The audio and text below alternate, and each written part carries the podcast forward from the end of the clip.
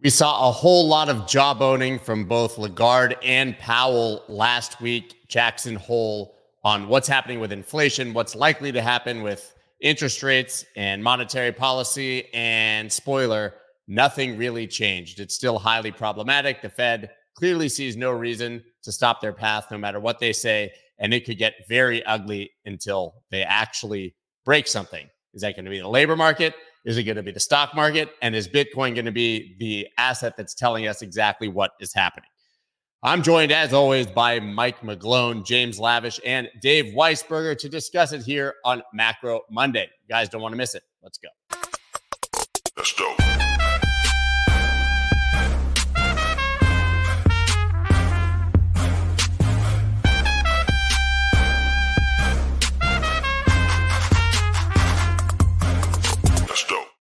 What is up, everybody? I'm Scott Melker, also known as the Wolf of All Streets. Before we get started, please subscribe to the channel and go ahead and tap that like button. Since we are a few minutes late, we're working through some technical details. I'm just going to go ahead and immediately bring on Mike and Dave, who just got here. Dave, I know you were delayed. We're trying to get James on, but getting a technical error. Gentlemen, just the three of us, right? like old times, you know, a month ago. Um, so listen, let's get right to it. And Mike, I'm going to let you have it first. We talked about this on Spaces on Friday after Jackson Hole, uh, and obviously have not had a chance to talk about it here. What I heard in that speech was absolutely nothing new. Fed has never changed their tone. They've said exactly what they're going to do, and they've continued to do it. But for some reason, predictive markets and analysts seem to think something has changed. Well, the, the simple fact is you look at Fed fund futures, I look in the terminal, uh, the functions WIRP, and it says the expectations for the September meeting is they'll hike another 25 basis points, that's 20%. And for the November meeting, 40%. The bottom line is they're still hiking and just got off our meeting this morning with my colleagues and the economist Anna Wong says they might misinterpret the, the data and hike more. It's just a simple way of saying don't just fight the Fed, fight the most central banks on the planet that are still tightening, with the exception of one, China. And China is the second largest economy, and they're in a significant, I think, reversion period. So that to me is the most important thing. So I think the most important thing for someone like me to do is focus on what I got wrong and what it matters. And the key thing I've gotten wrong in this last year is how much the Fed has hiked rates. I didn't think they'd go this much. I didn't think I'd see the 12 month, the one year bill in, in, the US at 5.44%. That's the highest since 2000. It's 23 years. Bitcoin has been around for 9,000. So first I'll rope this over to I see the problem with Bitcoin is it's never, it's, I look at it as a parent. My kids are um, in almost 30, some of them now. And that is that this teenager has never seen a world without zero interest rates, massive liquidity, and now it's completely the opposite. In addition, part of that, the engine of growth in the world and that, that bastion of trading from China is just reverting. Now, that's the process right now it's question of what stops these things so i look at this in terms of the big picture macro is don't fight the Fed. We've had this bounce in the stock market. And the key thing that's still happening is I don't think, and it's just showing that the Fed's going to lighten up on that tightening button until the stock market goes down. So, what does that mean for all risk assets? They typical down. Definitely for all the altcoins, Bitcoin, maybe at some point it'll look back and say, okay, up 26,000 um, X's since it pre traded one in 2011 maybe it reverts a little bit of that. To me, that's the risk in the macro.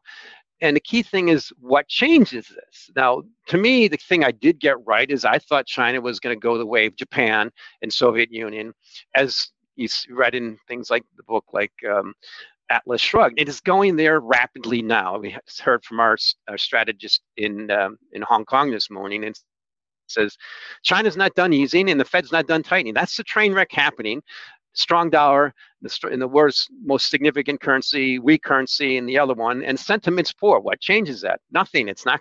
we haven't seen the accumulated effect of all the rate hikes in their best customers, and then there's this war going on. So there's the issue with China.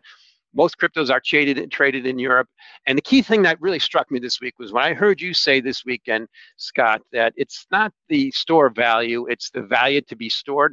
That is what I'm expecting: is total value, total monetary value of assets on the planet to decline. Um, now that's happened a little bit. It's happening with housing now. It's just getting started. It's stock market bounce. In in China, it's happening. But if it has a normal reversion that is historically, we can take that GDP around 17, 18 trillion and knock it back a few. It's just what always happened. China, look at um, Japan. Its GDP has been the same for about 30 years now? 30 years yeah. Yeah so this is I, I'm, I'm not going to make it long-winded but it's it's just the key things that are the bottom line for me is these are significant macroeconomic trends um, that are in motion. And the bottom question, the bottom line we have to ask ourselves is number one, where we're from.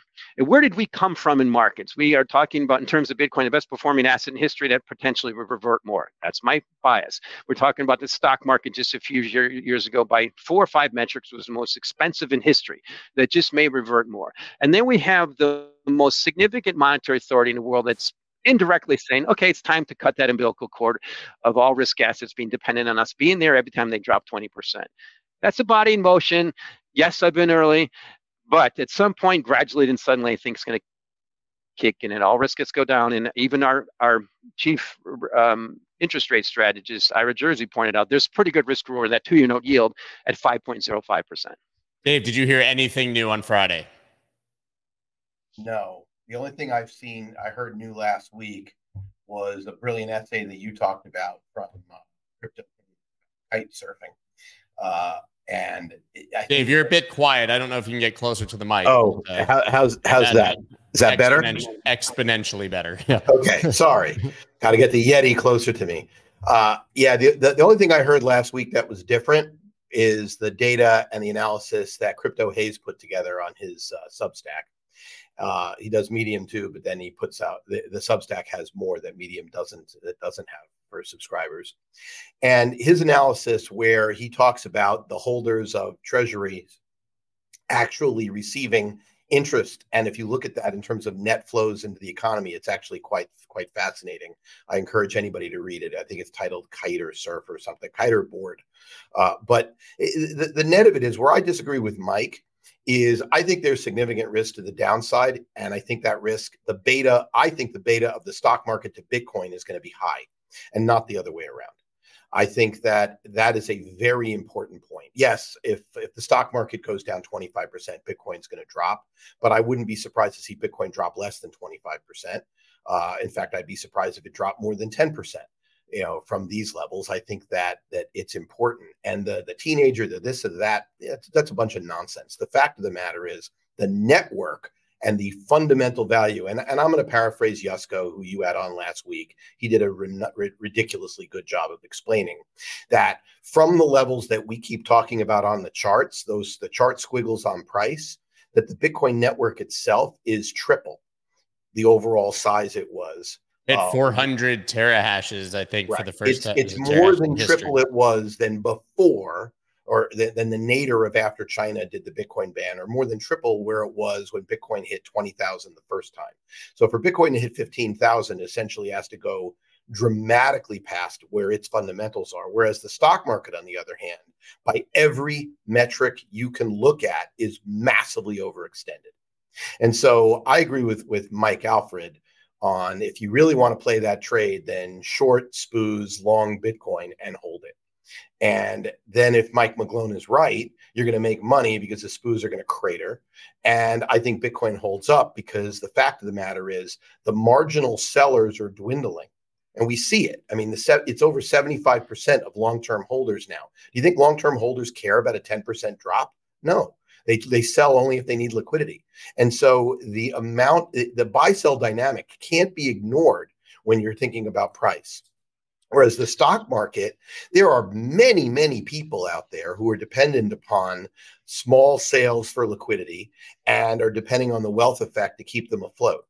Many, many people. If it starts dropping, uh, at that point, it could become a, a, a, vicious circle. I don't see the vicious circle in Bitcoin. I do see the possibility of the vicious circle in the stock market. Now, that said, uh, it, we are coming into the election year. And yes, I think this fall, I've been pointing to it. And you know, I've been saying this for the whole time, where Mike and I completely agree is when you get into window dressing season in the fall, at the same time as you have an overextended stock market, at the same time you have a Fed that basically is taking a sledgehammer to people's wealth effect or trying to.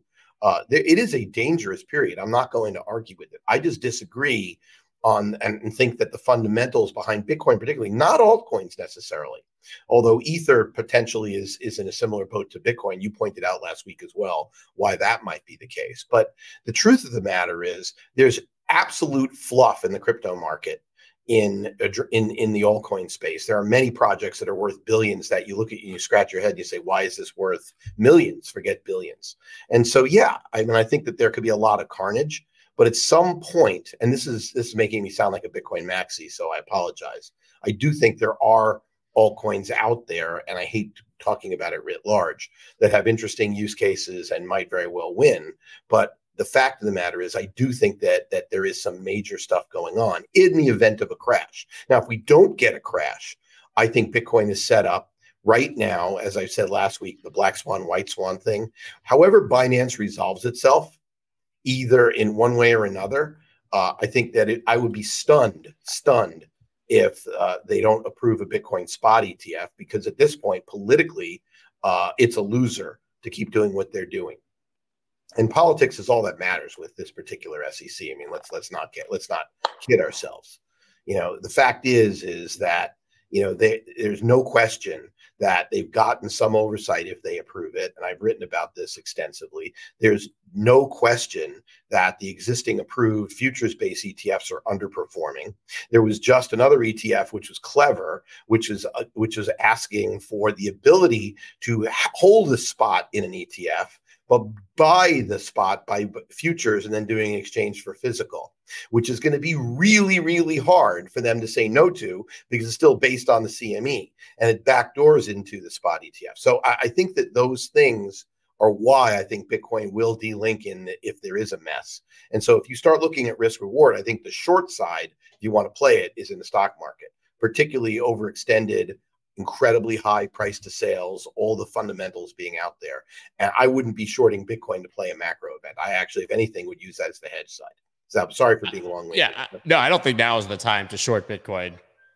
Personally, right? I mean, I think that that, that time was 69,000, 52,000, 42,000, maybe 31,000. Um, but I def I, am more in Mike's camp at the moment that if we see this absolute uh, slaughterhouse, that we're going to see some downside. But I don't think we double bottom either. I think it's you know a 2019 kind of 19,000, 20,000 as James pointed out. James, you're here. We uh, guys, just so you know, James was on time. It. James was on time, and it was our tech that was failing him, but uh, but he did make it. Listen, so we were generally, as you probably heard, we started talking about if anything had changed in what we heard at Jackson Hole on Friday, right? And uh, yeah. consensus is they're staying the path, right? I mean, did you hear anything new there that uh, led you to believe that something might change or we're in better shape than we were? And then, Mike, I'm going to obviously give you a chance to respond to what Dave said.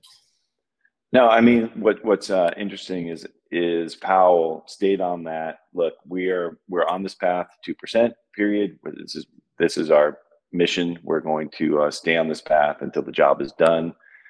And uh, you know, but you you could hear him, and in this in this one speech, he finally started talking about the lagging effects and the possibility of lagging effects, yes. and that was really interesting to me.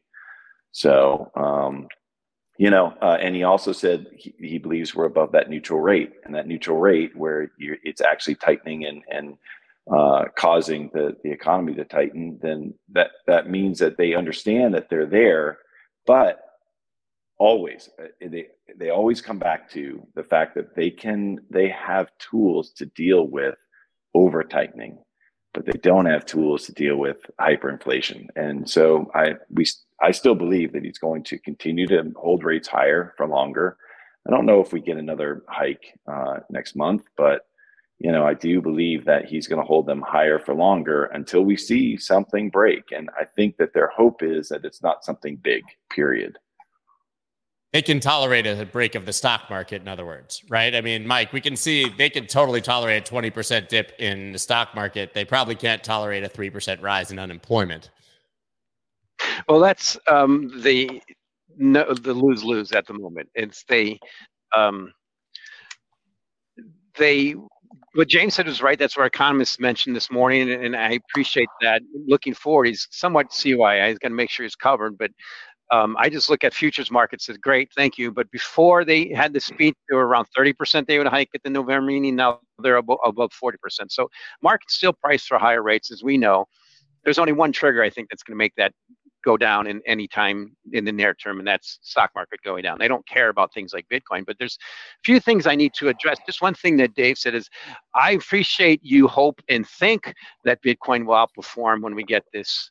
Um, this eventual re- reversion in risk assets. And I didn't say if, it always happens in history. It's just a question when. I just look at this as the best chance I've ever, indication I've ever seen. It's never forget from where you're from and markets were the most expensive ever just a few um, about a year ago and that's equity market the key point is show me the beef so let's look at bitcoin versus the nasdaq the level we're at right now the ratio is like 1.75 it, it first traded there six years ago, almost six years ago. So I look at it as, yes, Bitcoin volatility has gone down since then, uh, since then, but it's still two to three times x that of the Nasdaq stock index. So we're supposed to get these ETFs, and the world's going to jump in and join, join, join and buy Bitcoin. First of all, that has to assume they have money and appreciation in their other assets. But the problem is, if you look at Bitcoin, it's been a horrible performer on a risk adjusted basis for five to six years now. Just the fact. And what's been, and that's why I pointed out this morning, again, and just point out that's a fact. If that's going to be changed, let me see it in the data. I'm, I'm obviously a, a, a markets guy. I got to see some performance, at least indications of performance and try to predict it. And here's what I think the indication of the bad performance is. If you look at the overlay of Bitcoin versus this widely tracked stock index that shows tech and everything, it typically outperforms when liquidity pump is on and it typically underperforms when liquidity pump is off. Now, again, relevant history is more relevant because it's such a young asset. And the point is that liquidity pump is clearly off and it's way off. I just look at Fed fund futures in one year, they're right around 5%. That shows no hope of getting this liquidity pump to go on. And what's going to make that go on? It's the lose lose risk assets going down. Bitcoin, bottom line, I'll point out, is the riskiest of them, and the rest of the alts are even riskier. So, show me the beef. Let me see some performance, and that's what I've been looking for, and that's why I've been waiting and pointing out lately. Is this major pump we saw the 31,000, where everybody in the world said how bullish it was for the exact same reasons. Number one and two, they're having, and then the ETF. ETFs are the known known it's going to happen at some point. point, and it's so far it's failed. So it's one of those things that you just learn with. You put that your hat on when everybody says the same thing, and you think feel like people are in it and leveraged for the same reason. Do the opposite. So this is something I've been pointing out lately, and, and, forever in commodities. There's so many people get bullish commodities. I'm like, just buy gold. Historically, it outperforms virtually every commodity on the planet. There's only short terms a period it doesn't. And right now, since 2013, Bitcoin is the first time it's actually still about the same level versus gold, but and actually like 13 times. Yet it, it, it on a risk adjusted basis, that's really bad performance. And what's the oomph for Bitcoin to outperform is yes, the ha- it's the known knowns, it's the unknowns that I'm pointing out. And the key thing is don't underestimate a lot of this reason for Bitcoin came from a lot of that money that was created in China that might be going away. Well, I, I I have to point out something that I've said on this show dozens of times. Bitcoin trades like an option. It trades like an option on its own adoption potential. That potential is minimum 20x where it is now. And so when you start talking about risk adjusted basis of an option, it's an oxymoron. And the reality is, is there are people out there who 75% of the Bitcoin holders have accumulated it and are and that supply is not available for sale.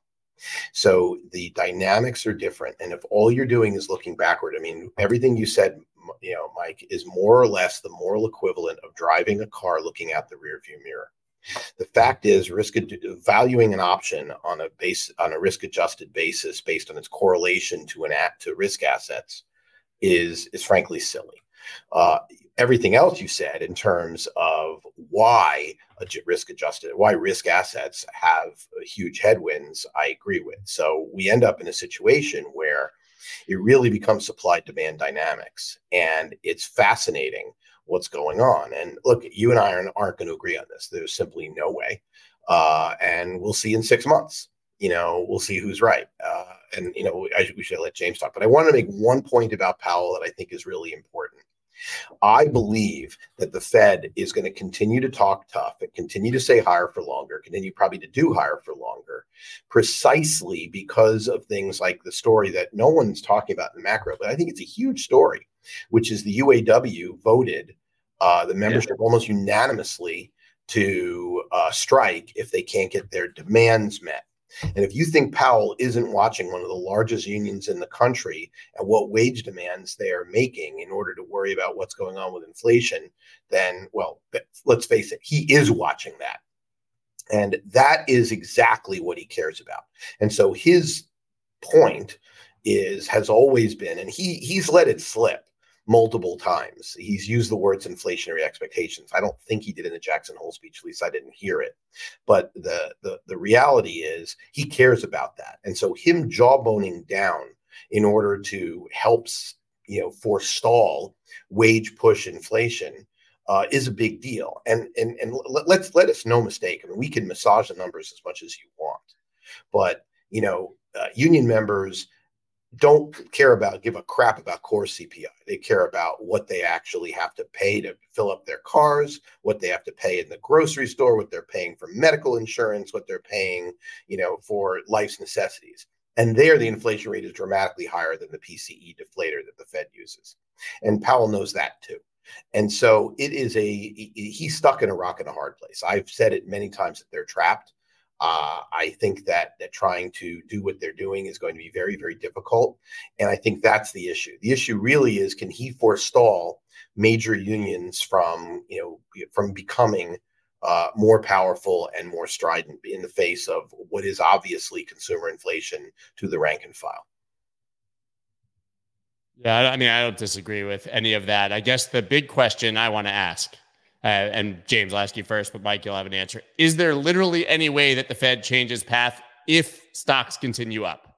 Like if stocks go up, is there any way that the Fed pivots? So, better way to skin that maybe do stocks have to come down, period, for us to ever even talk about a Fed pivot? Because it seems like people are predicting one thing, but not realizing what has to happen for the other thing right? They're at the same time as they're saying stocks are going to keep going up and make new all time highs, they're also saying that the Fed is done and they're going to pivot. The same predictive markets. Yeah, well, I think it's also cause and effect, right? So you're you're you're talking about the stock market going down, but why would it go down? And those are it's giving indicators of that the Fed is winning its fight against inflation. If we do start seeing the you know the compression of multiples. We see we start seeing uh, you know the the uh, the the downgrade of earnings. And we start seeing the the back off of of these ridiculous valuations um, because it's clear that there's a slowdown economically. And and these companies are tightening they're tightening their belts. They're they're actually feeling the effects of of a more expensive money and so uh, that that's the it, that's the causal effect of it, right? So of course the market's going to, to come down on the backside of that, and that gives uh, Powell some breathing room to say, okay, now we can pause. If uh, if it comes down hard and fast enough, it really depends on on on the nature of that sell off though right i mean is it is it a natural kind of just tail off of this uh, you know um, ridiculous rise in prices uh, across the board um, from from consumer prices all the way up to, to stock prices? Or is it some sort of event that uh, that just um, you know topples a, a, large enough company that causes enough contagion that the entire bottom falls out?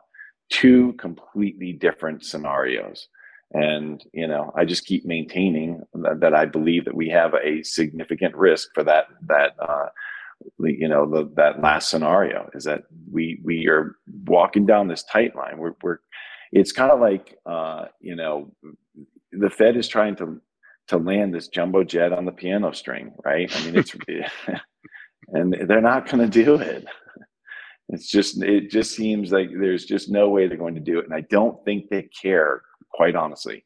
Look, yeah. the Fed, the Treasury has their job, the Fed has their job, and they're they're completely separate. The Treasury's got to keep spending money that Congress tells them to, and the Fed's got to make sure that we don't hyperinflate and they instill confidence in the dollar. Period. You know, Powell is not worried about Yellen. You know, Powell's worried about his his own uh, legacy and whether or not he is seen as the Volcker or you know the Arthur Burns. He wants to be Volcker. He does he he wants to leave a legacy that he did the job that he was set that he set out to do. I have no idea why he took this position again. I can't imagine what was going through his mind when he decided to do this. But you know, some people uh, like a uh, a challenge that they that they know is going to be their their last stand. So, and I think this is going to be it for him. Yeah, I just don't understand the inconsistency. The Fed literally saying there won't be a recession. Well, out of I their mean, own mouths. There's a there's a piece of delusional, you know, being delusional out here. I mean, when Volcker did what he did, debt to GDP was like 30 to 34 percent. Debt to GDP now, depending on how one measures it, is minimum 130 percent. And if you take in unfunded pension liabilities, you know, Social Security and Medicare, uh, it's way over 200 percent and that is well it's a 200 trillion dollars right? Yeah. So it's it's it's it's i said way over. I mean well it depends. I mean look who knows? I don't know james. I mean i'm i'm 62 uh, i suppose my only path to actually getting social security benefits would be to start taking it uh, soon and not postpone it until I'm done done you know working. Yeah, well, I'm I'm Gen X. I don't expect anything. Yeah, I'm expecting per, per, per a lot of stuff. So I don't know what the number is, but the bottom line is he, he the, the, what's what's happening here. What's breaking? The biggest thing that's breaking right now is the federal government's budget is being broken, and that's assuming a inverted yield curve he I, i've said this a million times he needs an inverted yield curve. And you know if you keep pushing up and eventually if the yield curve ever gets back and he's talked about this i mean normal you know a normal real interest rate on the long end uh, all of a sudden we have an unsustainable budget. I mean there is a reason japan uh, with their debt to gdp where, which we are we're not we're, we're approaching there's a reason why their yields are much lower than us in the long term, despite every possible mm-hmm. you know expectation. And in fact, I mean, Japan, what's going on is fascinating because this is the first time, and I can't remember how long. I think it's to the 80s where inflation is above the, the the or consumer inflation, even the way they measure it, is above their target, and yet they can't allow. They literally can't allow their their their long-term debt to go up much more because if it does then they're going to be completely insolvent also. So the japan you know kind of situation is extremely interesting to watch. I mean you know you're looking at there's no way any of these gov- either the us or japan could possibly pay back their debt without some form of devaluation which is which is a liquidity pump by another name. So that's the thing that's interesting here I mean, that's stuff we hear a lot of. You can read in New York Times. I get it. Let's talk about that word we you use, Dave. I agree with and delusional. And there's my assessment of mass delusion is trying to assess markets from the future and look back.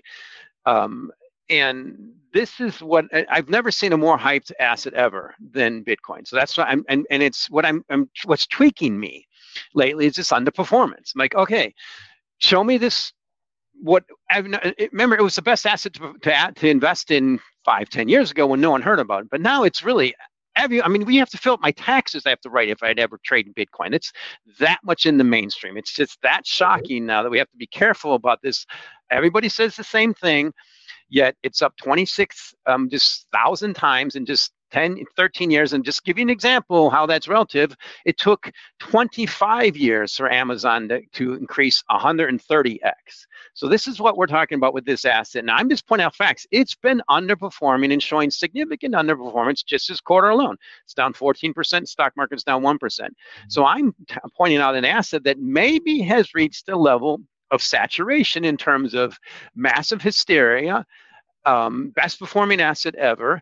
Massive delusion. It might have, and show me signs of otherwise. And yes, you point out the metrics, but price is all that matters in markets. So I like to point out is everybody says these holders are in forever. Where's their stop? You keep So talking let me, about. let, let- let me finish. Let me finish. things. Where's where's their stop? So we saw what the stop was for FTX. The market went down enough. FTX went under.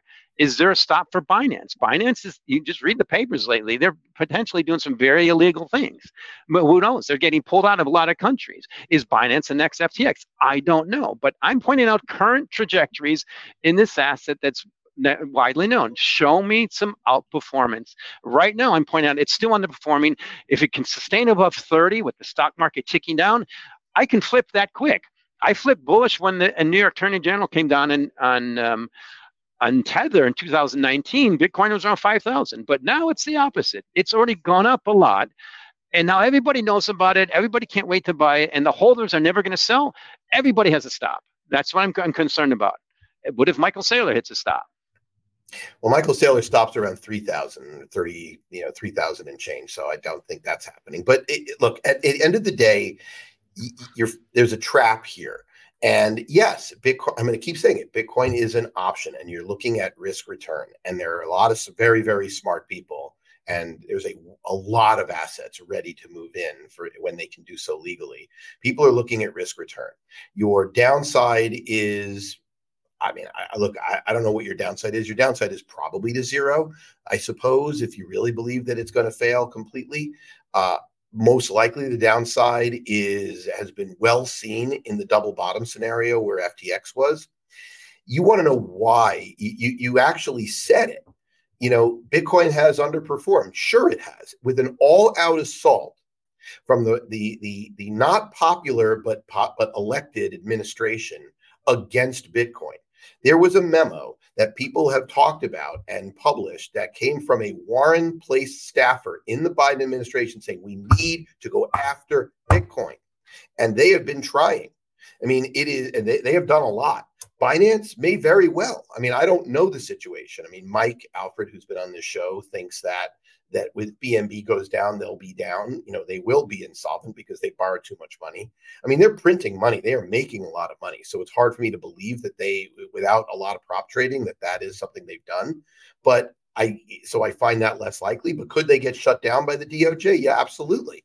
But there are multiple exchanges that'll take their place. Will that knock the market down? Yes. I keep saying that is the one black swan on the horizon that's capping upside and the the white swan on the horizon is also there and you know you, you have to look at this as an option and the question that you have to ask yourself when you're valuing an option is what's the upside versus downside the upside is dramatically higher than the downside risk. It's very asymmetric positive and people look at it that way. And so yeah you, you know uh, you're right 100% it is underperformed. We are stuck. You keep hearing me say the same thing scott. You know we've been talking about it. When it was at 29 the buyers were gonna we're not gonna sit there and catch a falling knife but whenever it stabilizes they're gonna be buying again and the sellers are gonna try to liquidate. We literally saw a week after the fall from 29 to 26 an exact a duplicate someone tried to, to jam the market down and failed miserably and you know they didn't lose nearly as much money as they made the time before but people have tried it's it's a very different supply demand dynamic and i think that that if you're trading, investing, you need to be, and I'm going to say it again because you're absolutely right, Mike. It is very risky. If you're using leverage to trade Bitcoin, your your odds of getting carried out are off the charts high, and you should really be mindful of that. But if you have no a low time preference for a small part of your portfolio, to to avoid it now because all risk assets might go down, I think is silly. And, th- and that's that's my point. My point is not back up the truck and buy Bitcoin at these levels and whatever. Although I do like long Bitcoin, short the S and. I, I think long term, this isn't a bad time to start buying Bitcoin. I mean, right, right but, so, but my but my yeah. point is not to dispute. My point is it's part of a portfolio allocation, and we all need to say that responsibly to your viewers. People should know. I mean, if you have a, a allocation, it needs to be money you don't want to touch for years because that's what that's what you're investing in. To me, that's the right way of looking at it. So I disagree about the squiggles. I just look at the fundamentals and say, mm, you know, I the upside is much bigger than the downside here, and that's my reasoning. It's not that I disagree on the risk to the to whatever. I mean, just the housing market data. I mean, we haven't talked about that. I mean, are, are you kidding me? The some huge percentage or the average mortgage rate uh, of people who have bought in the last several years is somewhere in the threes. I mean, these people can't sell, and so you know you have a housing market that hasn't imploded. But the truth is, is who where the buyer's going to come from at these mortgage rates. And there's there's all I mean, the, we haven't even talked about that, and we haven't mentioned commercial real estate, which is you can arm wave as much as you want, but like New York commercial real estate, forget San Francisco. That's a that's a, a wasteland. I mean, it takes a long time. There there are big holes out there that have that have popped in, and and yeah, there's a lot of macro headwinds. But eh, the last thing I'll say is is the major reason that long-term holders buy Bitcoin and stash it as part of their portfolio is a vote. It is basically a hedge against losing trust in institutions. And everything we're talking about is actually losing trust in institutions. Okay, so there's a lot to unpack there. um, I look, Dave. I, I, I would tend to agree with you, and, and my investment investor mindset on Bitcoin is that the risk reward uh, on this particular asset is so tremendous over the long long haul. Like uh, if you're looking at this as a with a low time preference, as you said, and a long long term holding, it's tremendous because the the risk to the to the upside is is is so much greater than the risk to the downside. The risk of a violent move to the upside, you know. So yeah, if if if Binance uh, collapses, it that will be uh, tremendous headwind for for Bitcoin. Period. There's it structurally it means a, a massive amount of selling, and again, just a yet another uh, black mark on on the industry and and a loss of confidence. But you know, I think that there are plenty of speculators in in Bitcoin still, plenty of speculators that are saying that they're just long-term holders, but they really just want price to go up. You know, that's that's just period. They they believe it, and and like Mike said, they have their stops, and if it doesn't get there, they're washed out. And again, to what you you know your point of about trading Bitcoin on leverage. God, please, Lord, do not do that. That is just that's suicide. This is not an asset that you want to trade on leverage with it being the underlying collateral. That is just absolute uh, insanity in my mind, you know. So, but if you do have that long term, uh, low time preference uh, attitude, and you can look at the different things on the horizon, uh, whether they're black, gray, um, white swans.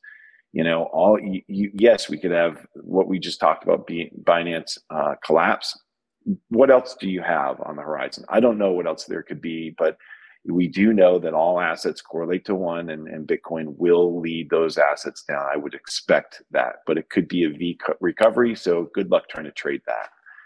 But on the flip side, you know, we could have our, our ETF approved earlier than people expect. A, a, a spot Bitcoin ETF would be a tremendous, uh, you know, tailwind for for Bitcoin. I I am of the uh, mind that it's not going to just double or triple in price overnight. From that, it may, and then it will back off, and and that's uh, you know, but it would back off significantly from that. It would a lot of that would be short covering, and then it, it, it would just start to accumulate that capital that's been sitting on the sidelines that has confidence in this asset themselves, but they do not structurally have the ability to buy it for their own investors or their own family office or whatever it may be. And that will take a long time. But you also have, you know, the significant uh, upside of, of one of the major S&P 500 companies saying that they've been buying it for their treasury. You know, you have significant upside uh, for somebody like Apple, for a company like Apple to say that they're integrating Lightning payments into their uh, into their protocol. That that would be a there. There are these things that could happen. I'm not expecting any of these things to happen, but these are these are the types of events that would be so strong fundamentally for Bitcoin in a very short period of time that like Dave said, if you have a long time preference, then this should be a portion of your portfolio. What that portion is is is extremely personal and individual, and I and I agree it should not be hundred percent of your portfolio. That um, unless you're a kid who has absolutely zero uh, fun, you know, uh, liquidity needs in the next near term, I can't imagine how that would be uh, responsible. However, um, that's me, and I'm a I'm a, a risk manager. I can't, I must be diversified. I can't help but be diversified, and so that's the way my mind thinks. You know, and and so this should be a portion of your portfolio, and it should be something that you don't expect to touch for a very long time.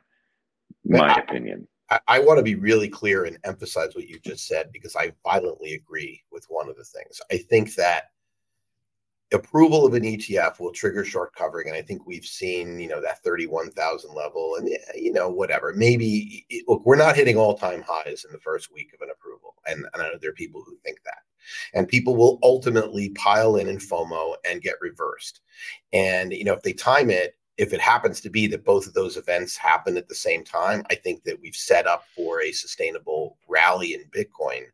But I wouldn't be stunned because if you think about how many people would love to put on a trade like I mentioned, which is sell some of their their stock for Bitcoin, small piece, you'll they'll be able to do that.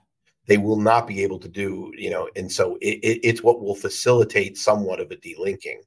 I do not think that it's a wall of money like these people like these crazies who think it goes crazy I, I, think there's just no way it just doesn't work like that i mean maybe bitcoin does stupid things so maybe it's possible but if so I, I, believe that i believe that there is a wall of money but it's not going to come in a tsunami wave no it's going no, to come exactly. it's going to come in waves and and that's just reality it's the reality of the growth of this kind of asset yeah. yeah the, that's the issue. But I mean, look, I think it's really important to emphasize the, the, the the headwinds to the economy and the liquidity side of the economy. And I advise everyone to read Arthur's missive because it, it really is eye opening that you know what's going on here.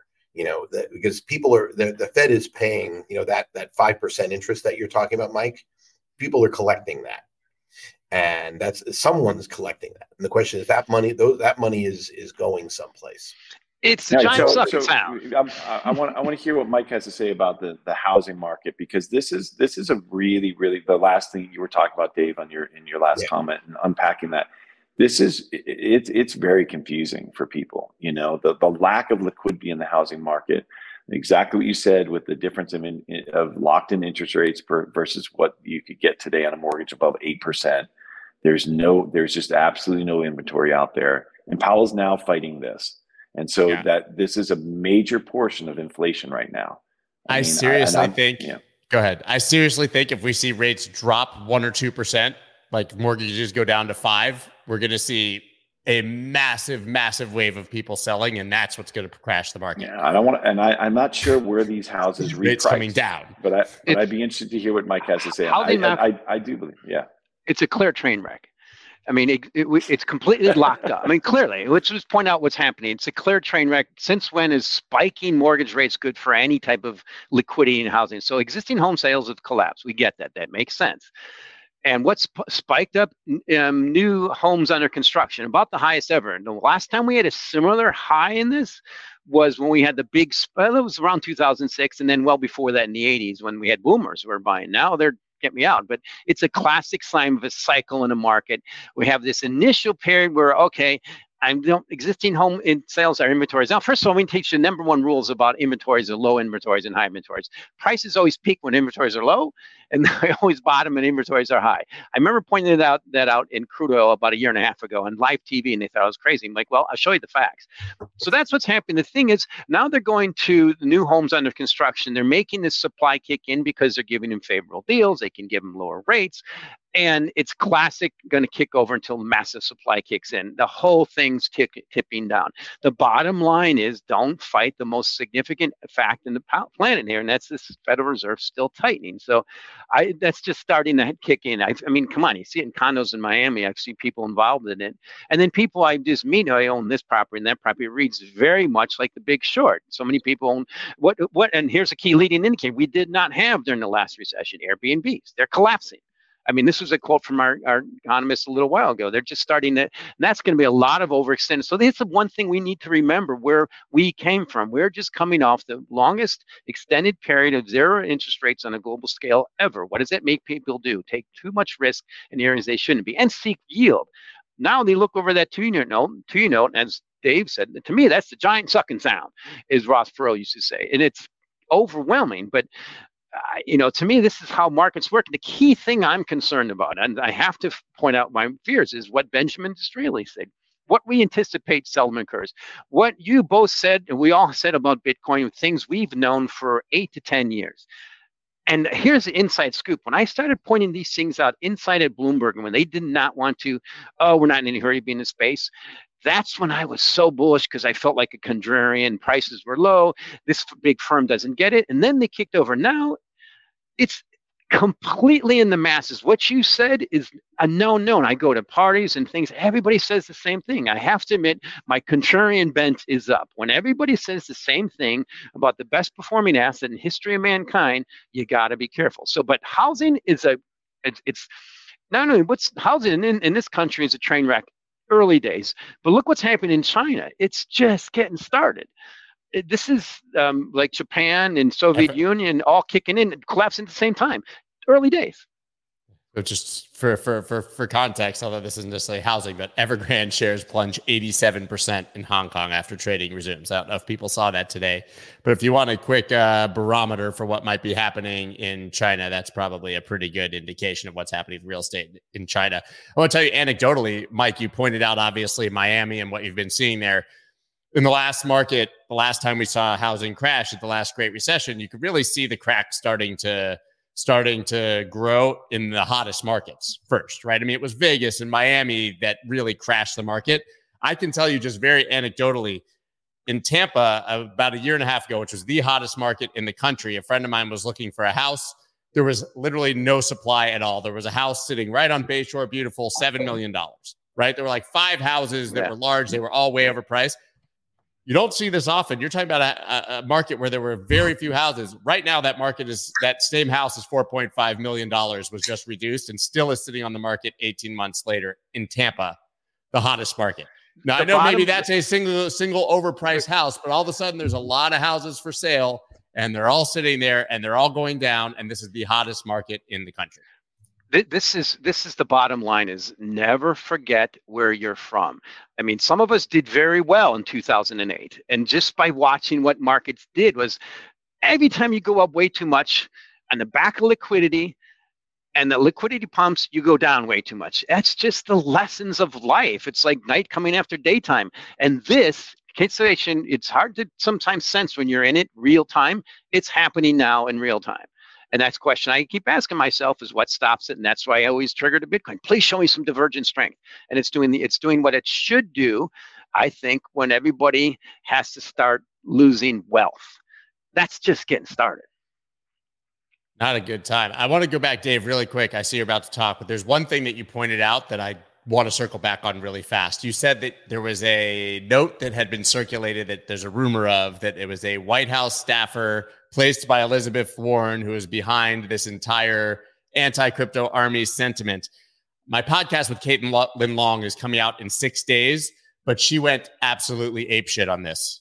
And it was a lot of stuff I hadn't heard. So I'd heard the rumor from you, but she obviously has lawsuits open, right? And is suing the United States government yeah. and says that she has very, very clear evidence this is all top down from the White House. But she made a claim I hadn't heard, which is that very clearly they not only wanted to crush the crypto industry, they wanted Bitcoin to go to zero, period. They wanted Bitcoin gone. She says she's seen the letters, they've seen the emails, and that basically Elizabeth Warren has a plan in Biden. Biden has no idea about any of this, by the way. He's just being Biden out there doing whatever old guys do. And that it was a very clear directive over Christmas last year, right before we started to see the anti crypto sentiment really gear up in January with the SEC, all the others coming from the White House, but someone in the Warren camp in the White House to send Bitcoin to zero. Zero. Right. And and and to understand how Bitcoin has persevered in the face of that insanity, uh, which by the way, you know, it's it's funny if you understand politics. Politicians I'm going to offend people here. I can't help it. But politicians are par, politicians are more likely to change their tune than the Italian army uh, throughout history uh, in terms of picking sides. Uh, the fact is, is is the anti-crypto army isn't polling bueno. As they would say down here in Miami, and you haven't heard about it a lot. I mean, yeah, she still talks about rich crypto people and taxing, but we haven't heard that. The fact is, it's polling like crap, and it it when you get Richie Torres and other progressives uh, doing what they're doing, you know, in terms of the Fit Act and what's going on. I mean, there, there is a change going now. Uh, Warren's too far gone to to publicly, you know, recant. That will never happen. But the fact is, is a lot of the other politicians out there are looking at this and saying, "Yeah, this is a loser. There's too much money uh, and too much vulnerability." on people who actually care. And I'm not talking about, you know, Michael Saylor and others. I'm talking about Larry Fink, right? You know, when you get one of the larger supporters of the Democratic Party, I mean, this is an important deal. So if you think about it, yeah, I mean, everything Mike said about performance is true, but it was in the face of, and, and we've done the data on this. And it's like what the government did. We actually have a paper that we're putting out. Uh, you know, Christy Matthews, my head of product, and I, where we've done the research on the effect of the of choke point 2.0 and what it's done to liquidity in U.S. dollar pairs relative to stablecoin pairs. And it's actually fascinating how you know it, it is it is a smoking gun in how the us regulators have not just spit the bit but literally directly harmed american investors. It's uh, dave just to just to yeah just to um, you know uh, sprinkle some reality on that is uh, i can't say too much about it but i experienced it with my hedge fund with the opportunity fund you know the bitcoin opportunity fund because we had bitcoin in our name we experience exactly what Caitlin's talking about. You know that this is a this is a reality that from the top down, these banks are being told, and they're telling their employees to not direct any wires, outbound wires that go to anything that seems to be of crypto. And it's just it's reality. I mean, we worked through it, every single one of them, one at a time, but they made it difficult and it was it was difficult to actually collect lp investments because of that. It was uh, it, it's an incredible uh, it's an incredible thing to see. I mean for people who don't understand the choke point is just it, it's it's it's um, eliminating the bridge. It's eliminating the on ramp from or the off ramp from a, oh, uh, a traditional bank into anything that has to do with crypto. And so, and we were experiencing that. Yeah, it's look, it, it, it, you know, you're. I'm really looking forward to your podcast with Caitlin. I mean, I've talked with Caitlin many times. I wouldn't call her. I wouldn't say we're friends because we don't know each other that well, but we've had five or six conversations. I, I look at her and I'm hoping. I mean, she's at the vanguard, the tip of the spear of the industry, fighting against some of the biggest injustices out there. I don't want to use a historical methodology because the only person I can think of didn't fare so well in her fight, although it was important. So I don't want to, I don't want to like, you know, you know, you know, jinx her. But the fact is, regulators are not supposed to pick winners and losers, and they have been. And and and frankly, it, it doesn't look like it's going to work out well for them. It's going to. My guess is is that it will look as good for Elizabeth Warren eh, as a previous Massachusetts politician who forbade their citizens from buying Apple That's a great one. I, I love that history. and, and, and, and, you know, so you know, it, it's like it, I guess history doesn't always repeat, but it certainly rhymes. So now we have a Massachusetts politician who's doing everything they can to forbid their citizens from preserving their value. Or the good news for her though is she'll throw Gensler and others under the bus, and the masses will have no idea it had anything to do with her. She's really good at uh, doing the you know, Cruella yeah, I mean, look, behind the scenes thing. I think it's going to be fascinating to see what happens. I mean, you know, we'll see. Uh, the the politics are, are are are interesting, and you talk to people in D.C. and there is not a lot of support for that policy, and there's not a lot of support for uh, you know for several of the things going on you know, at the SEC. There, there are a lot of people who are like, why are we doing this to ourselves? This is because we're giving our opponents an issue. Now, it won't matter if you end up with a, a, a president campaigning who's behind bars. Uh, or you know, it probably won't matter. But you know, assuming it, it, you know, hoping. I mean, I guess I, I don't know. I'm just openly optimistic. I, I, am just hoping that neither that we that not only do we not get a rerun, I'm hoping neither run. Uh, I, I, suspect it probably will happen, but you know, What's funny about this, so Dave, is that everything we're talking about now, we've been talking about the Fed, we've been talking about inflation, we've talking. This is all going to shift pretty rapidly to talking about politics and yep. you know the driving forces behind them. And and I I tend to agree with you that the young people they're they're disengaged completely from politics. They want uh, pretty much nothing to do with it, and the one thing that they can all pretty collectively agree on are two things is that they all want TikTok and they want access to crypto, you know, period. And, you know, for, for any of you guys who have uh, kids from anything from 12 to 20, that's just reality. And so, but as this, as this conversation, you know, changes it and, and, it evolves into uh, it's going to rapidly evolve into let's talk politics. So yeah, you may have to over. change the name of this show scott. I know seriously it's gonna have to be political mondays. I'm sorry guys it's 1001 i know we gotta go. Oh my gosh a few quick points. James here saying blackrock just started buying bitcoin miners. Breaking news yet again crypto media are idiots and have no idea what's happening. Uh, blackrock is an indexer. They passively invest in everything including microstrategy. This is for their indexes. They're not buying Bitcoin shit. That's stupid.